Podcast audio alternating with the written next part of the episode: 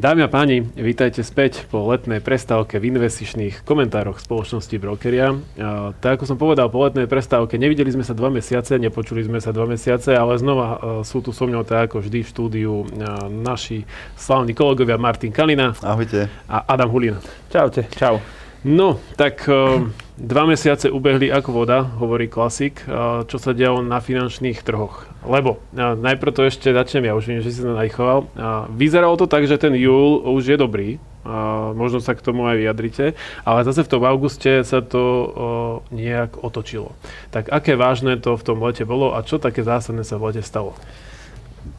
Vážne.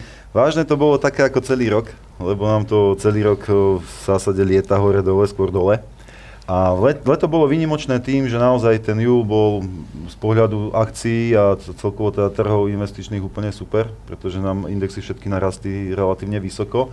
Spôsobené to bolo najmä tým, že inflácia v Amerike bola o čosi nižšia, ako sa očakávalo. Zároveň boli horšie čísla za druhý štvrťok hrubý domáci produkt Ameriky a táto kombinácia vyvolala ako keby v investoroch ten, tú nádej, že Fed nebude tak prudko zvyšovať sadzby, ako sa pôvodne deklaroval. Takže o, sa vracali peniaze z hotovosti späť do tých, do tých cenných papierov, či do akcií, do dlhopisov a podobne a všetko to v júli rástlo až kým to v auguste neprestalo rásť. No a to sa ešte iba na sekundu k tomu vrátim, aby sme si to možno vysvetlili, lebo počas leta sme mali prestávku, nie všetci si možno pamätáme, ako to funguje, ale teda, keď je recesia, keď je teda nádej na recesiu, tak to je akože dobrá vec, hej? pretože e, tá centrálna banka nebude tak úrokové sadzby zvyšovať, No aktuálne je to tak, akože nie je to štandard, že keď je recesia, takže by sa všetci z toho tešili. To vôbec nie, práve že opačne, len teraz sme v situácii, keď americká, a nie len americká, ale vlastne všetky veľké centrálne banky na svete zvyšujú úrokové sadzby kvôli vysokej inflácii, snažia sa ju týmto krotiť. No a tie, to zvyšovanie tých sadzieb až tak nepomáha tým akciovým trhom a tým firmám, lebo jednoducho budú viacej platiť za úvery, bude sa možno menej predávať a podobne. No a to, že tá inflácia teda vyzerala ako keby bol strop v tom júli a zároveň sa zhoršovala alebo zhoršuje ekonomická situácia v Amerike alebo výkon ekonomiky, tak to vyvolalo hovorím také nádeje, že áno, že teraz by mohlo, mohol by si dať FED s tým zvyšovaním sadzie prestávku. No lenže na, na, a, a preto sa tie trhy tak tešili. A následne to vypadilo tak, alebo teda Fed začal rozprávať, že si prestávku zvyšovaní nedá. A tým pádom ten august bol zase taký dosť volatilný a skôr v mínuse ako v pluse.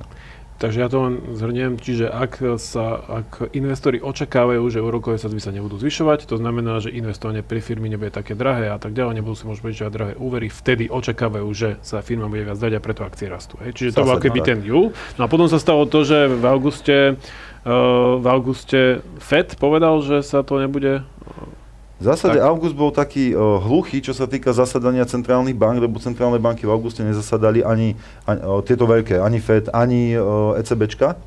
Ale za, namiesto toho v Jackson Hole bolo, Jackson Hole, pardon, bolo uh, zasadnutie amerických centrálnych bankárov.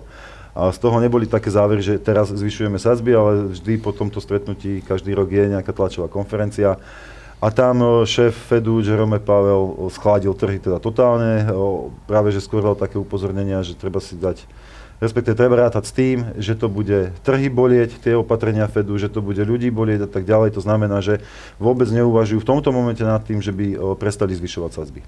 Uh-huh, a tie uh-huh. trhy to teda schladilo úplne a začali zase klesť.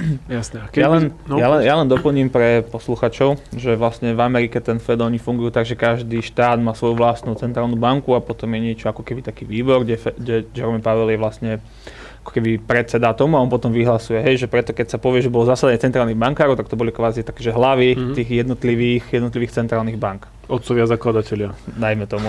No a keď si to preniesieme do čísel, hej, čiže my máme na Slovensku nejaké úrokové sadzby, v Amerike sú momentálne aké a čo sa dá čakať? No aktuálne máme v Amerike základnú rokovú sadzbu 2,5%.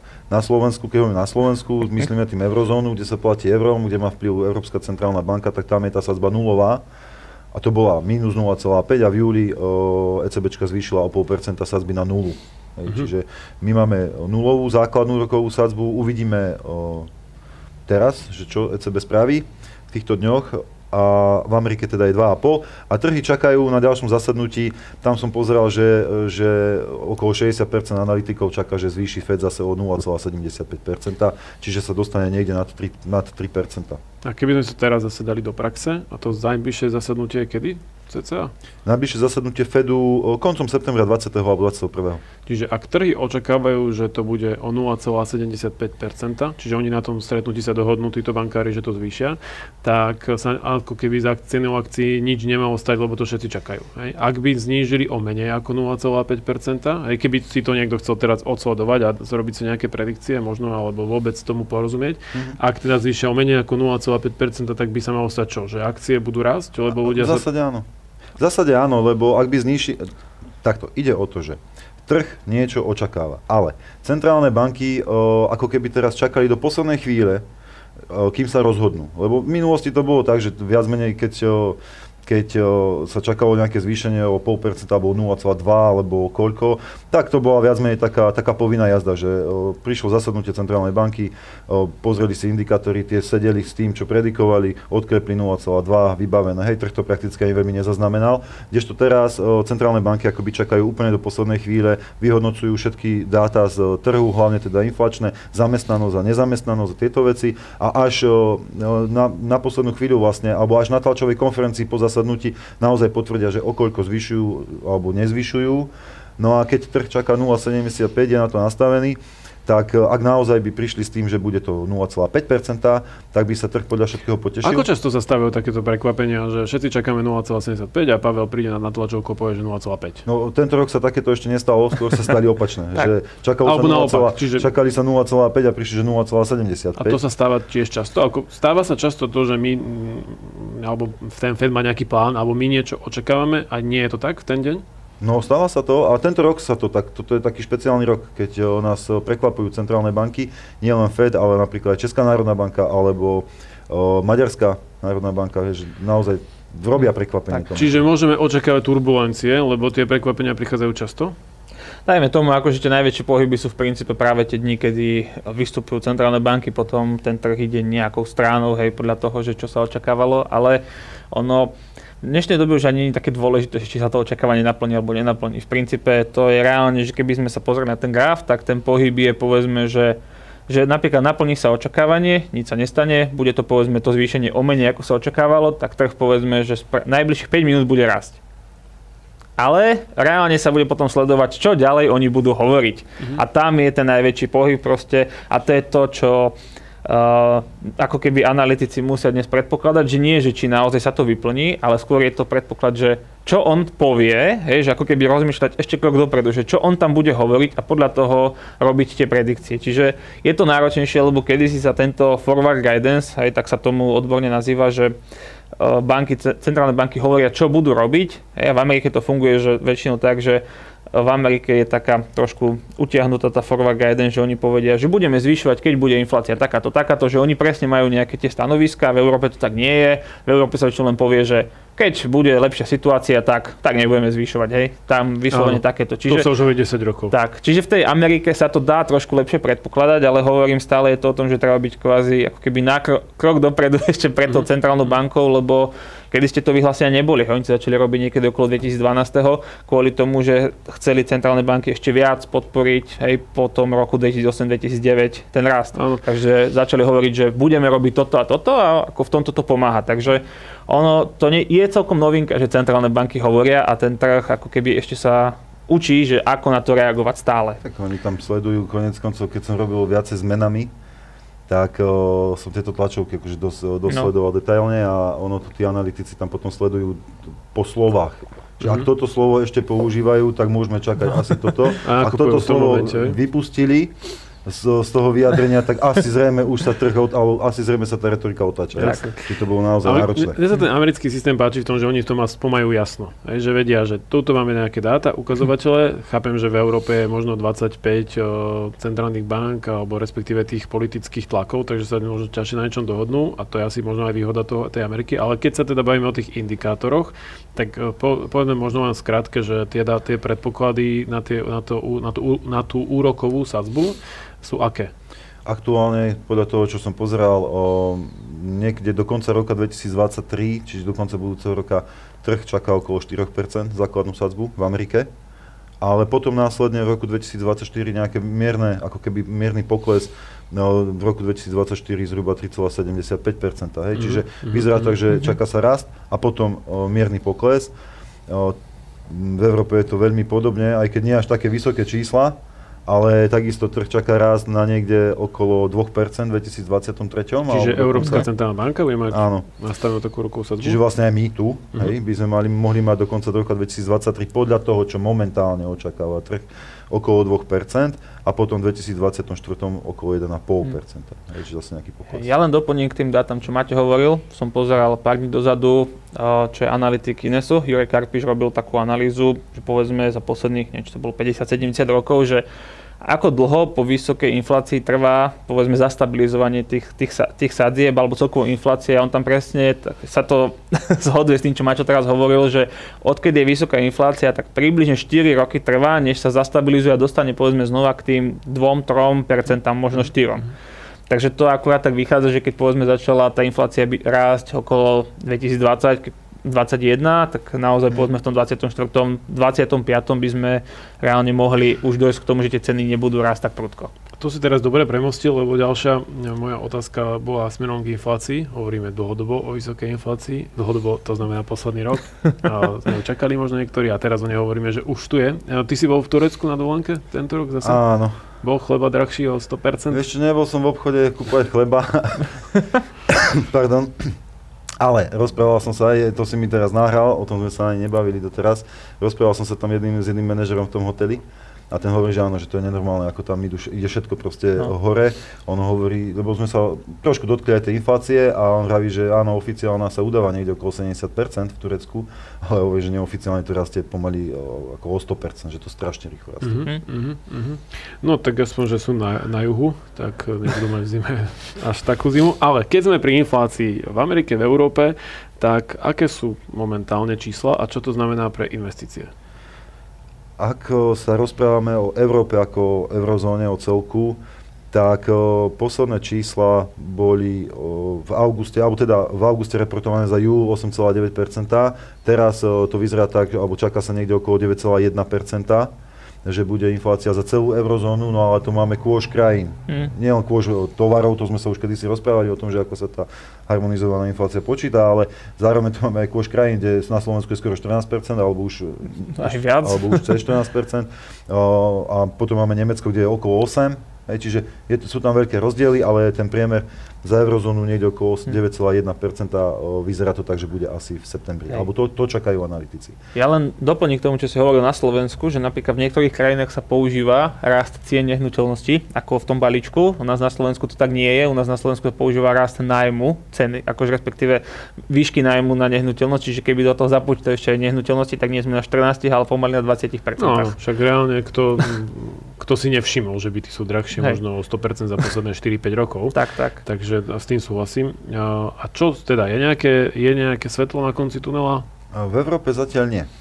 Ako tak by som to povedal, v Európe Toto vystrihneme túto časť? Uh, žiaľ, žiaľ, no. ako je to tak, nebudeme si vymýšľať. V Európe to tak nevyzerá na, kvôli, hlavne kvôli energiám, čo hmm. o tom sa ešte budeme asi rozprávať. Hlavne kvôli energiám a prichádzajúce zimy. Čiže máme tu problém momentálne s plynom. A ten letí hore, tým pádom elektrická energia, cena elektrickej energie letí hore. Takže o, toto, toto nevyzerá dobre a tým pádom tie výdavky domácností, firiem a štátov konec koncov budú asi vyššie minimálne na tie energie. A zatiaľ nevyzerá to tak, že by sa to malo veľmi o, skoro ukľudniť. No a čo to znamená, že akože, ja neviem, na budúci rok o, sa očakáva stále rast inflácie v takýchto percentách v takejto výške, alebo, alebo čo, čo, čo tie múdre hlavy v tej centrálnej banke, ako to predikujú? V zásade až taký prúdky rast ako teraz nie, ale čaká sa inflácia niekde okolo, no čaká sa, dúfa sa, že bude okolo 2,9% z môjho pohľadu. Čo je v pohode. A, áno, ale akože to neznamená, že nám teraz ceny klesnú, alebo neviem čo, proste oni sa ako keby zastabilizujú na tejto na úrovni a budú raz už pomalšie tak by som to povedal, to sa očakáva, ale tam je strašne veľa premeny, hlavne teda v Európe a hlavne čo sa týka energií, vojny na Ukrajine, iných súrovín. Takže to, to je skôr také prianie podľa mňa, uh-huh. ten forecast na budúci rok na 2,9%. Bavili sme sa o tom častokrát pred letom, takže prešli dva mesiace, je na čase si to možno zopakovať. Inflácia a hodnota aktív, hodnota, cena aktív Hej. A ako to súvisí teda, že keď bude vysoká inflácia v Európe a v Amerike, tak čo, akcie budú rásť, klesať, ehm, alebo to s tým nesúvisí? Záleží od toho, ktoré. Mm, technológie nebudú môcť rásť, ale zase máš proste tzv. anticyklické, hej, že sú povedzme tak cyklické, um, cyklické firmy, ktoré idú s tým ekonomickým rastom, že keď sa darí, tak proste rastú, keď sa nedarí, tak, Daj nejaké tak príklady, klesajú. možno sektorov. Jasne, No, asi mi akože- napadne, že ropa, ropa, ale to asi není Je, dlhodobá ako ropa úplne, úplne nie, ale vyslovene, že napríklad sú to firmy, ktoré sa vyrábajú tie tovary dennodennej spotreby, čiže Mhm. napríklad do toho patrí eh, či už povedzme teoretické kola, aj keď dobre dajme tomu, že to je špecialita, ale napríklad Mhm. mohlo by tam byť Nestle, keď sa bavíme o Európe, hej, mhm, že proste obrovský gigant, čo týka výroby jedla. Alebo obchodné reťazce veľké ako Wal- Walmart. Skôr tí výrobcovia, Mhm. napríklad keď, sa, keď som si pozeral nejaké firmy, tak napríklad hlavne v Amerike, tam vyslovene firmy, ktoré vyrábajú potraviny, tak od začiatku roka narastli o 20%. Mhm. Lebo tam si treba uvedomiť aj to, že bavíme sa možno aj o, o tých cenách energií. V Amerike taký problém nemajú, hej, ale aj napriek tomu väčšinou potravinový sektor patrí, alebo niektoré strategické podniky patria k tým, ktoré majú istým spôsobom zastropovanú cenu aj energii, aj všetkého, aby ten konečný spotrebiteľ neplatil za, vymyslím si, za rožok, 10, platil za rožok 10 centov a nie 50. Hej. No jasné. Ale teraz poďme mohol k tým energiám. Hej? Lebo to, čo je pomerne zjavné už v okolí, je, že cena elektriny a plynu je brutálna oproti tomu, čo bolo. Ty nám povieš asi nejaké konkrétne dáta. Ale Áno, ešte predtým moja otázka znie, že to, ako, to, ako sa to prejaví a pri prípade uh, možno aj na tých akciových trhoch, ale vlastne, že dokedy to bude celé takto rásť? Ako to, kde sa to až môže dostať? To je ťažko povedať, pretože to je skôr ota- taká otázka aj na politických analytikov, lebo není to, povedzme, že není to problém taký, že napríklad uh, vyčer- začínali sa vyčerp... Že iné by bolo to komentovať, keby sa pomaly vyčerpávajú zásoby plynu a je jasné, že to rastie kvôli tomu. A iné je to komentovať, keď e, Rusko proste, ktorý je hlavný dodavateľ do Európy, povedal, že vypnú Nord Stream jednotku, lebo tam proste je nejaký problém s turbinou. Dali aj obrázok, že vlastne im tam preteká, preteká Mhm. tá ropa, čo im komentovali. Čo odfotil sám asi prezident. to je úplne jedno, kto to odfotil, ale mne sa pod tým páčilo oficiálne vyjadrenie Siemensu. Málo kto vie, že Siemens je obrovská firma, Áno, ktorá jasné. proste prepravuje aj tieto tovary. Oni na to odpís- odpísali teda, že takéto, takéto závady sú úplne bežné a ako opravuje sa to počas dennej rutiny. Takže Vo vyspelých krajinách, samozrejme, ale ne, tak- nepoďme zase o tejto témy. O, o to nejde, no proste ide o to, že či chceme alebo nie, tak Európa, neviem prečo, ja osobne neviem prečo, ale dajme tomu, že, no neviem, no vedie proste takú energetickú vojnu s Ruskom. No a hej, Rusko si plyn páli hore komínom, lebo proste ono je veľmi technologicky náročné to vypnúť. Je, je lepšie proste to doslova vyhodiť, ako vypnúť celý ten systém, ale zároveň do Európy vypli ten Nord Stream jednotku kvôli tomuto a ako Gazprom teda sa zatiaľ vyjadril, že je to asi za, do odvolania, hej, že není to niečo. Ale No, už čo by máme bolo- Čo to znamená, hej? Lebo však toto Tak. čítame v správach, ako, Už- ani možno nepoďme do politiky, hej? No, to nemá zmysel. Tak, tak. Ale, ale tak čo, čo to vlastne, ako to v čísle, čo to v čísle znamená? No v číslach to znamená asi toľko, že povedzme zatiaľ čo v februári 21 bola cena povedzme, že uh, elektriny okolo 20 eur na megawatt hodinu a vo februári 22 okolo 90, tak teraz sa pohybujeme okolo 350. čo je niekoľkonásobný nárast hej, oproti tomu, čo bolo 2 roky, 2 roky dozadu a asi dvojnásobný nárast alebo troj oproti tomu, čo bolo tento rok ešte pol roka dozadu.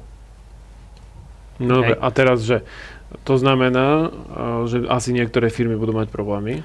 Tak, čiže ono, to je ten problém, napríklad aj čo som, čo mám niektorých známych, povedzme, čo podnikajú, či už v Nemecku, alebo proste vo Veľkej Británii, lebo aj tá je čiastočne tým zasiahnutá, ale hlavne tá v Nemecku, tak povedali, že akože ich známi, čo majú nejaké kaviarne, alebo tak, že proste im prišlo, hej, lebo to nie sú strategické podniky, tak im proste prišlo, že musia teraz platiť povedzme 6 násobne za elektrínu. A to naozaj bolo len, že oni povedali, dobre, končíme, akože to, to nemá zmysel podnikať. A treba si uvedomiť, že celá európska ekonomika je postavená na nízkych cenách, cenách energií. Takže ono niekde sa to prejaví. A to je možno aj to, k čomu sa časom dostaneme, že sú síce, je síce vysoká inflácia, povedzme, že v Európe to nie je dobré, ale aj napriek tomu stále sú priestory, kde investovať, keďže sú to investičné komentáre, že len asi sa vyhýbať najbližšie roky Európe. Mm-hmm. Tak ty mm-hmm. si sa pýtal, že dokedy, o, ja som čítal takú peknú, takú peknú poučku, alebo ako to nazvať, že liekom na vysoké ceny sú vysoké ceny. Čiže keď sa to dostane do, do neúnosnej situácie, áno, o, skončia niektoré firmy. Konec koncov videli sme to s ropou na začiatku roka. Ropa vyletela na 130-140 za barel, tá ľahká VTI. No a to už bola príliš vysoká cena, aby, to, aby sa to nejakým spôsobom Čiže dopyt. spotrebovalo. Takže klesne dopyt, tým pádom klesne aj cena. Dnes máme ropu VTI, včera bol na 85 dolároch za barel. Hej. Takže a to isté sa veľmi podobne stane aj s cenami plynu, ale na druhej strane tu nastupujú teraz, o, trošku sa zase vrátim k tej politike, že nastupujú o, vlády, o, nastupuje Európska komisia, ktorá chce stropovať ceny plynu, ktorá chce oddeliť vlastne cenu elektriny od ceny plynu, lebo doteraz to bolo naviazané chce, aby sa inakšie obchodovalo s povolenkami a podobne a to, to by mohlo tiež trošku sklepať ceny o, aj elektriny, aj plynu, lebo, na druhý, lebo ako otvorene si povedzme, jedna vec je, že suroviny je menej, lebo proste niekto škrtí kohútiky, druhá vec, že sú v tom návažení o, špekulanti, ktorí proste to skupujú a následne to predajú strašne dráho. Mm-hmm.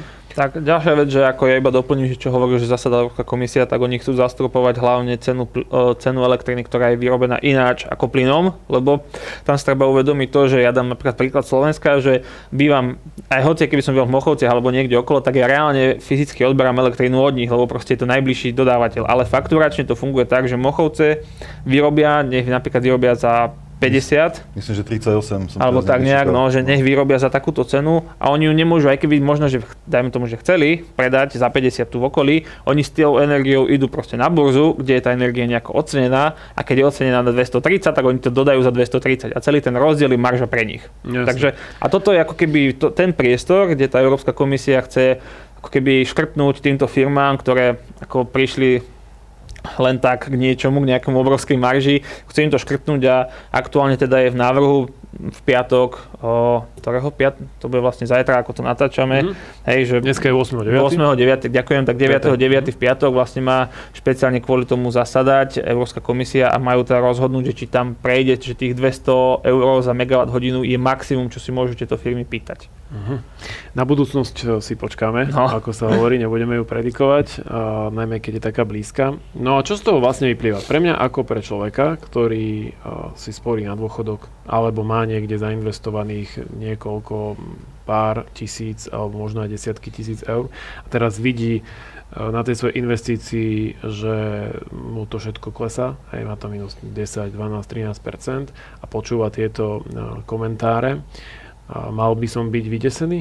A ak áno, do akej miery a čo by som sa mal najviac báť a čo by som mal spraviť? Tak Vydese- začneme, mal no. by som byť vydesený? Ja poviem, že vydesený nie, lebo akože najhoršie životné rozhodnutia ľudia robia, keď sú v strachu v princípe, alebo hej, že v nejakej silnej emocii.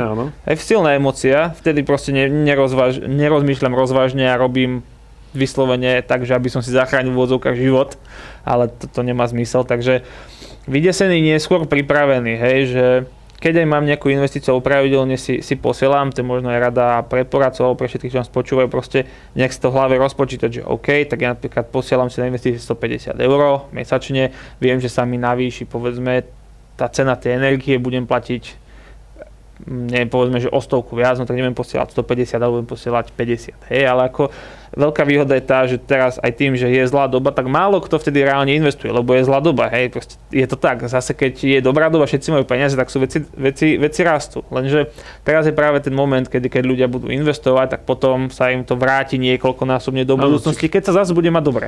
investovania je to, o čom sa tu bavíme od začiatku roka, že to je asi veľmi dobrá vec. Je zlá, zlá doba, málo kto investuje, ale zase vyššie report Berkshire Hathaway, ktorá, ktorá má najmenej hotovosti od roku 2019. To znamená, že celý, od začiatku roka Buffett nakupuje. Tak. A nakupuje od energetiky, cez Apple, technológie, nakupuje všetko možné. Takže tí, čo sa, nechcem povedať, že neboja, lebo ja rozumiem, že dnes mm. ľudia majú obavy aj v súvislosti s tými energiami, v súvislosti s tovarmi každodennej potreby, že je to drahšie. Určite by som nerušil sporenia, pokiaľ mám sporenie alebo nejaké investovanie pravidelné, ako Adam hovorí, určite by som nerušil. Skôr by som to teda znížil, keď mi to nevychádza, ale stále by som pokračoval, pretože nakupujem viac. Veď o, plyn sa vypínal po 2014, hej, ruský plyn. Veď to nie je novinka. No. Rusi s plynom robia čachre machre od oktobra alebo od novembra minulého roka, keď ešte vojna nebola, ani sankcie neboli. Takže to nie sú o, tieto veci všetky, ktoré sa tu dejú, už sa niekedy, možno nie v takom meritku, ale už sa diali. Ten svet to vždy ustál a ustojí to aj teraz. O, my sme, Slovensko teraz sa napojilo na nejaký plynovod s Poľskom. Česi idú napájať sa na nich takisto.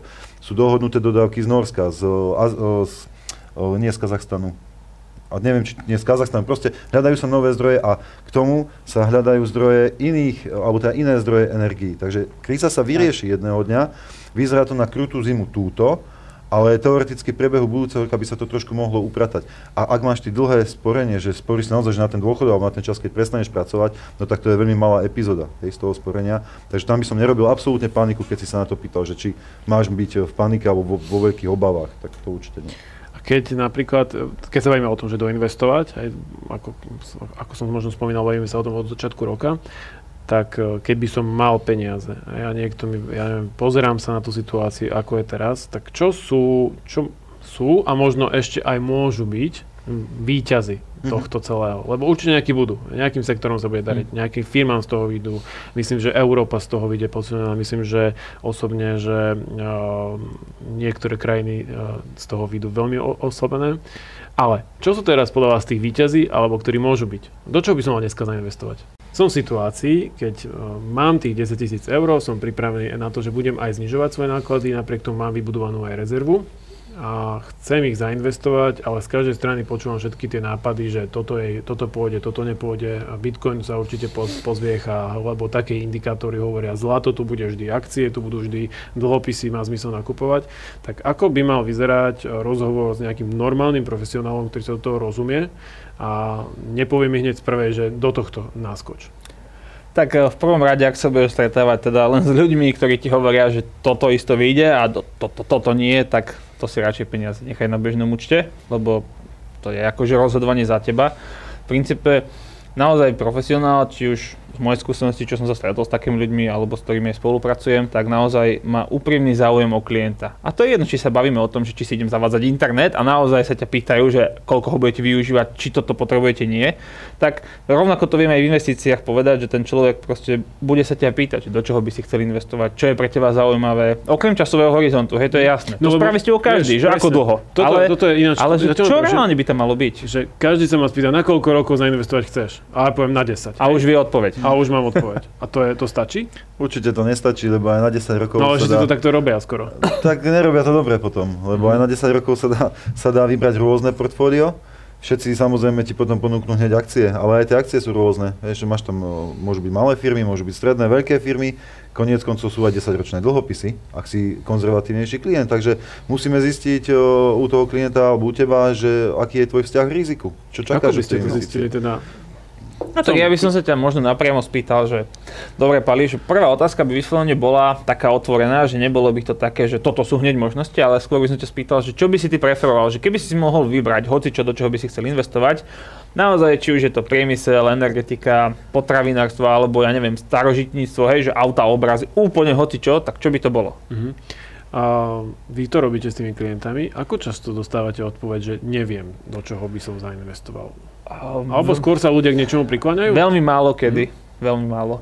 V zásade, pozri, v zásade stáva sa to, že ti klienti povedia, no. neviem, ale to je možno kvôli tomu, že si nevedia predstaviť, že do čoho všetkého. Keď mu povieš, že do všetkého, no. on povie, ako, že čo je všetko, hej, že, no. že víno, no tak. tak víno mu nepredáš investičné, alebo my mu teda neponúkneme investičné víno, ale keď o, o, už klientovi vysvetlíš, pozrite sa, do, aj do toho Bitcoinu sa dá cez nás. Hm investovať. Aj do vodíku, aj do najväčších 500 amerických mhm. firiem, aj do celosvetových firiem. Už, už, už eh, mu, mu tak konkrétnejšie ukazuješ tie možnosti a tam sa skôr už niečoho chytí. Mm-hmm. Tak.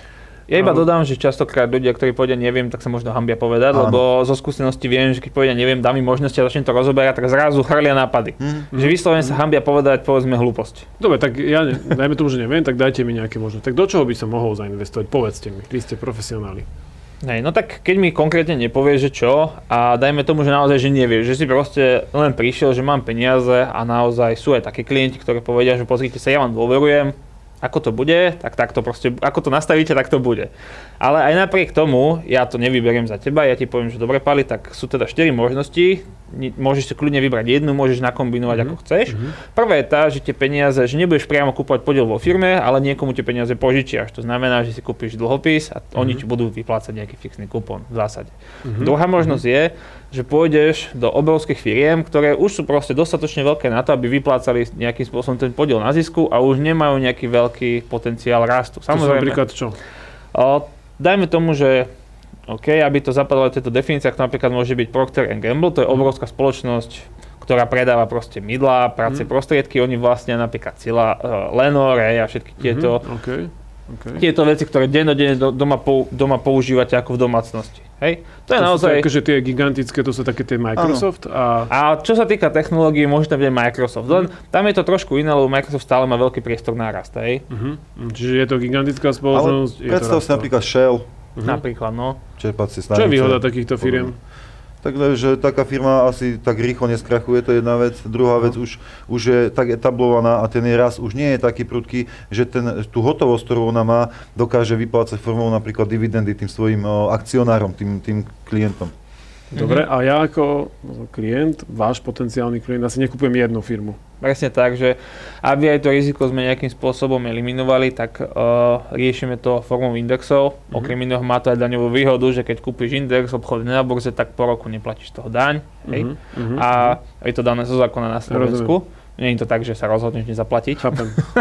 môžeš sa, ako môže sa, môže sa rozhodnúť, ale to už je Ale nemusím sa báť, či som sa rozhodol správne. tak, tak. Čiže no. uh, môžem si kúpiť tie veľké firmy v tých indexoch, ktoré ano. akože asi výhoda je, že čo, že sú stabilnejšie? Sú to proste obrovské firmy, ktoré povedzme, že už sú dokonca nemôžu byť považované ako za strategické podniky, ale hovorí sa im, že too big to fail. To mhm. znamená, že jednak majú na seba napojených obrovské množstvo dodávateľov, a obrovské množstvo spotrebiteľov, ktorí kupujú ich tovary. Čiže krach takejto firmy jednak by spôsobil krach ďalších dodávateľských firiem a možno, že v konečnom dôsledku by to znamenalo, že milión a pol, dva milióny ľudí by prišli o zamestnanie. Či to ako ten Boeing počas korony, že Presne ho tak. zachránili. A vravili ste o štyroch možnostiach. Zatiaľ som počul, že môžem si kúpiť dlhopisy.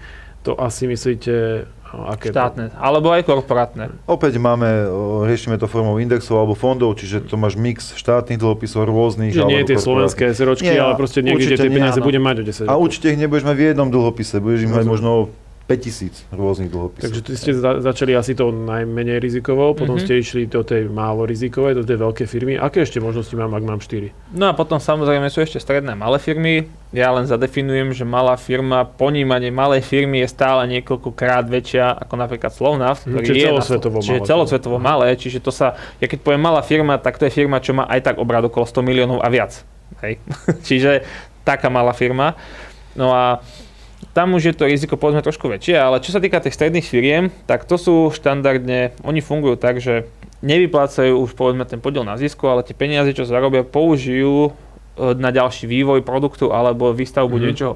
Štandardne tam vieme zaradiť buď developerov, čo mm-hmm. vystavajú byty, nájomné byty, to znamená, že peniaze, čo im prichádzajú z výstavby a z projektov, použijú na výstavbu ďalších. Hej?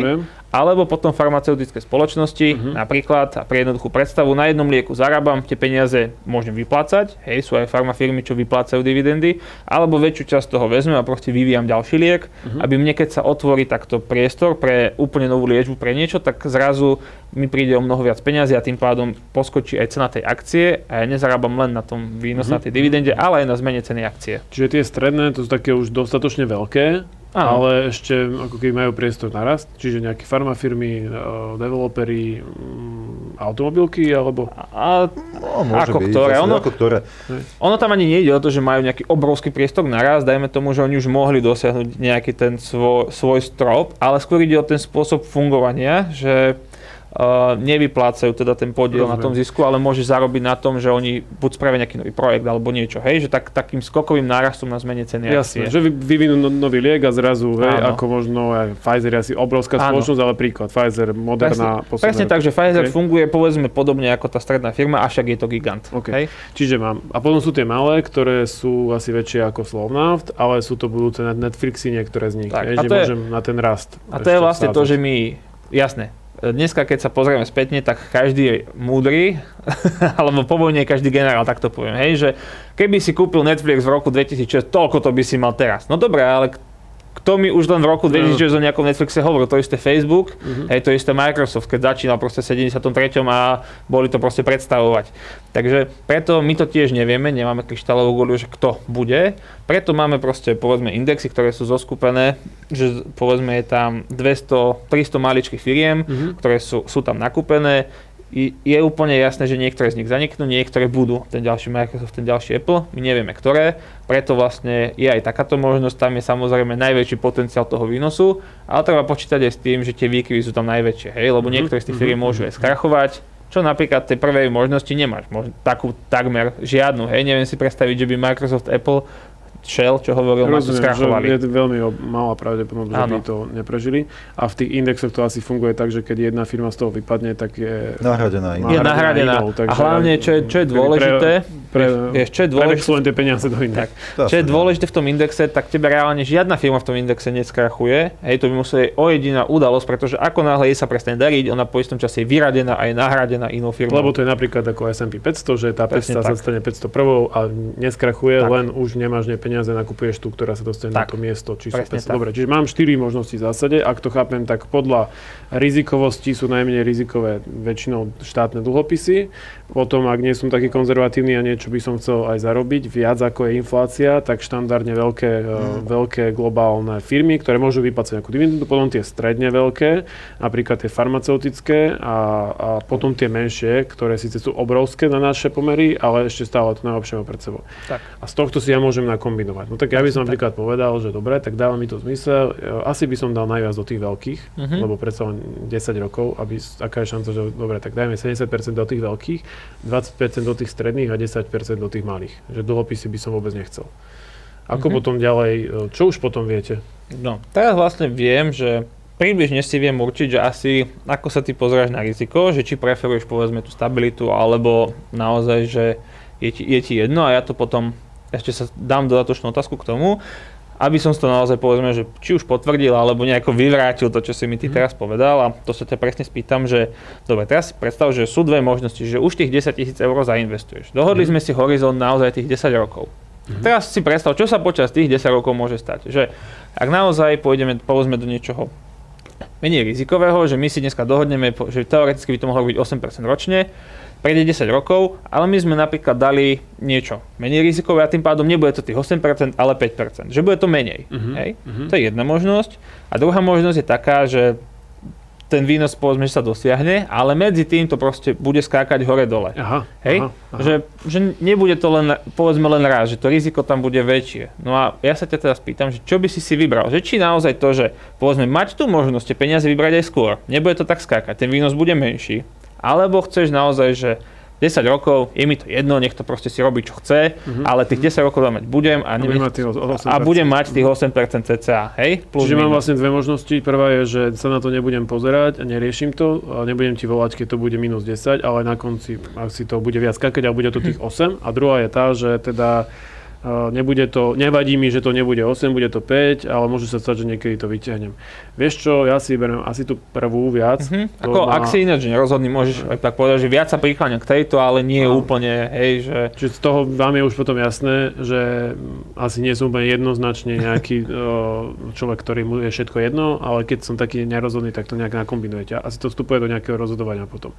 Tak ja som sa rozhodol teda, že nebudem sa na to 10 rokov pozerať. Mm-hmm. Nechám to na vás nech mám na konci, dajme tomu tých tak, 8%. Pozri, ono, aby som ťa ubezpečil, aby si sa napríklad, že nebal, hej, ja to aj klientom hovorím, že mojou prácu je s klientmi sa pravidelne stretávať a prehodnocovať to, to znamená, že minimálne raz za dva roky, alebo za rok si proste k tomu sadneme, mm-hmm. prejdeme si to, či stále je to tak, ako by si chcel a samozrejme, ako sa bude povedzme blížiť tá doba, tak ten časový horizont a aj tvoje rozmýšľanie sa bude meniť. Nebude to mm. také, že dneska, že za 10 rokov sa to nepozriem, lebo keď sa Čiže... stretneme o 9 rokov, tak už mi nepovieš, že za 10 však rok sa na to nepozriem ani keby čo bolo. Hej, Čiže, už si to bude sledovať. Ak som to pochopil správne, tak profesionál takýto rozhovor robí aspoň raz za rok, za dva. Takýto istý ro- priebežne robí s tým áno. klientom, či sa niečo zmenilo. Určite áno. Čo vás ešte, čo vás ako profesionálov, alebo nás ako profesionálov ešte zaujíma, keď sa rozprávame s klientami? Potom vlastne taký, taká, taká klasika, že mm, aké máš vlastne skúsenosti. Uh-huh.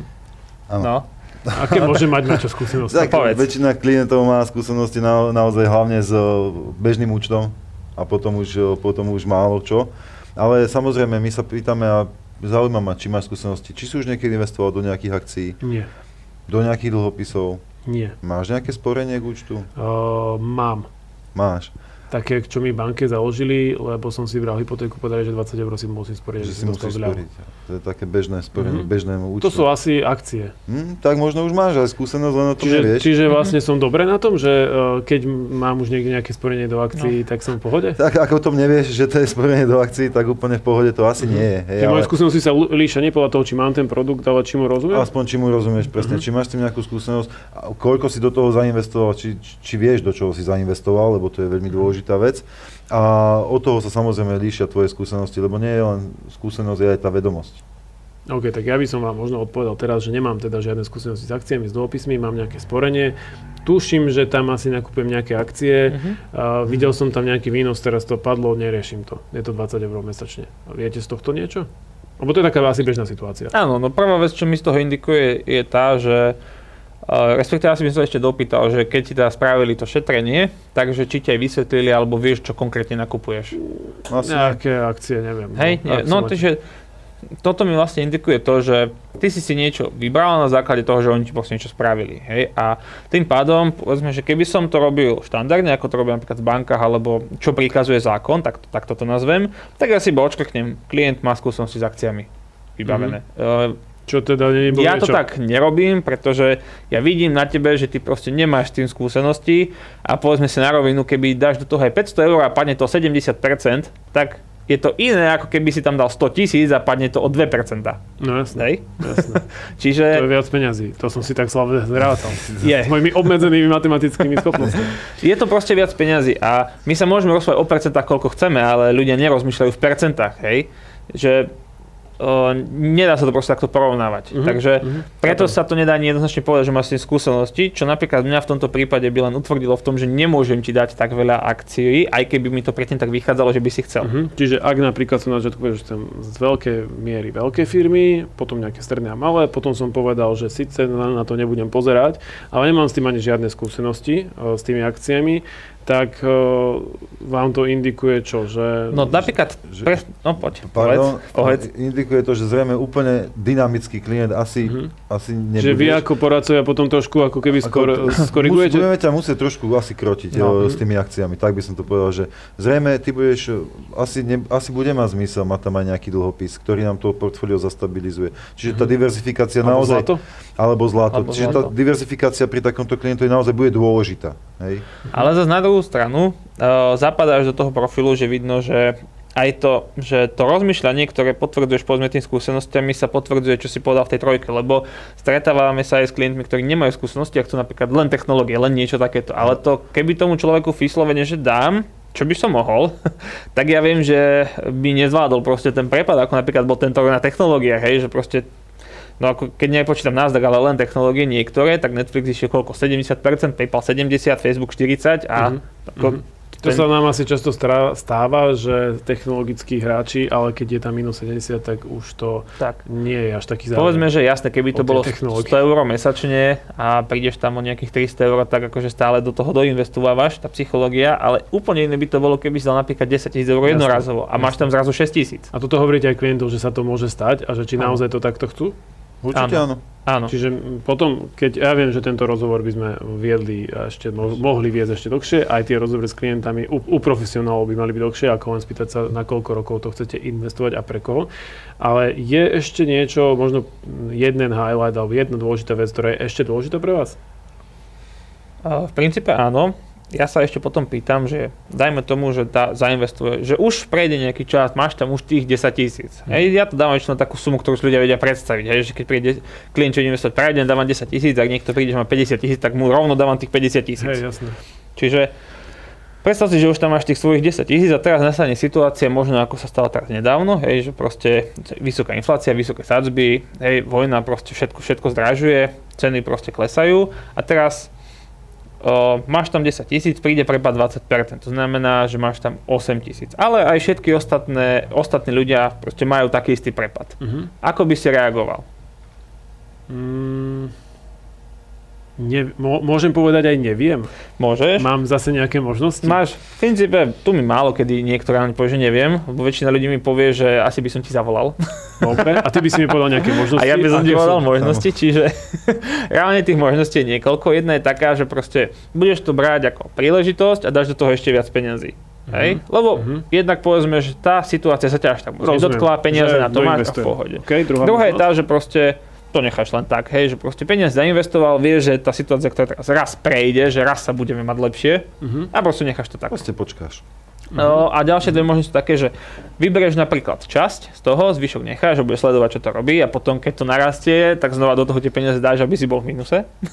Alebo posledná štvrtá možnosť je tá, že sa proste zľakneš, vyberieš všetko, už nikdy nebudeš investovať. Tak vyberať to nebudem. Uh, možno to nechám tak a keby som mal peniaze, tak doinvestujem. Dobre. To je asi častá odpoveď. Ani ako...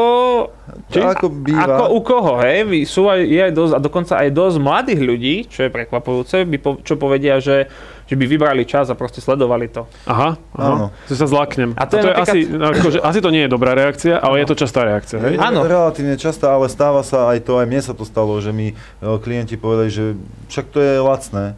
A tá otázka, čo Adam sa spýtal, že keď všetkým to padá, že nie len tebe, ale proste celý trh padá ako teraz, čo by si s tým spravil? No tak keď to všetko padlo, tak asi to nepresunieme nikde inde, nemá to zmysel, tak tam dáme ďalšie peniaze. Uh-huh. Lenže keď ten uh-huh. prepad reálne príde, tak potom sa zháčia. Hej? Čiže naozaj toto je otázka, ktoré sa treba trošku pomenovať. To som chcel dodať presne, že skúsenosť je taká potom veľakrát, že pri teoretickom nákrese všetci povedia, že tak má zmysel doinvestovať uh-huh. a keď to reálne sa stane, tak 50% ľudí radšej počká. Uh-huh. Ale však o tom už ako keby sa nemusíme baviť.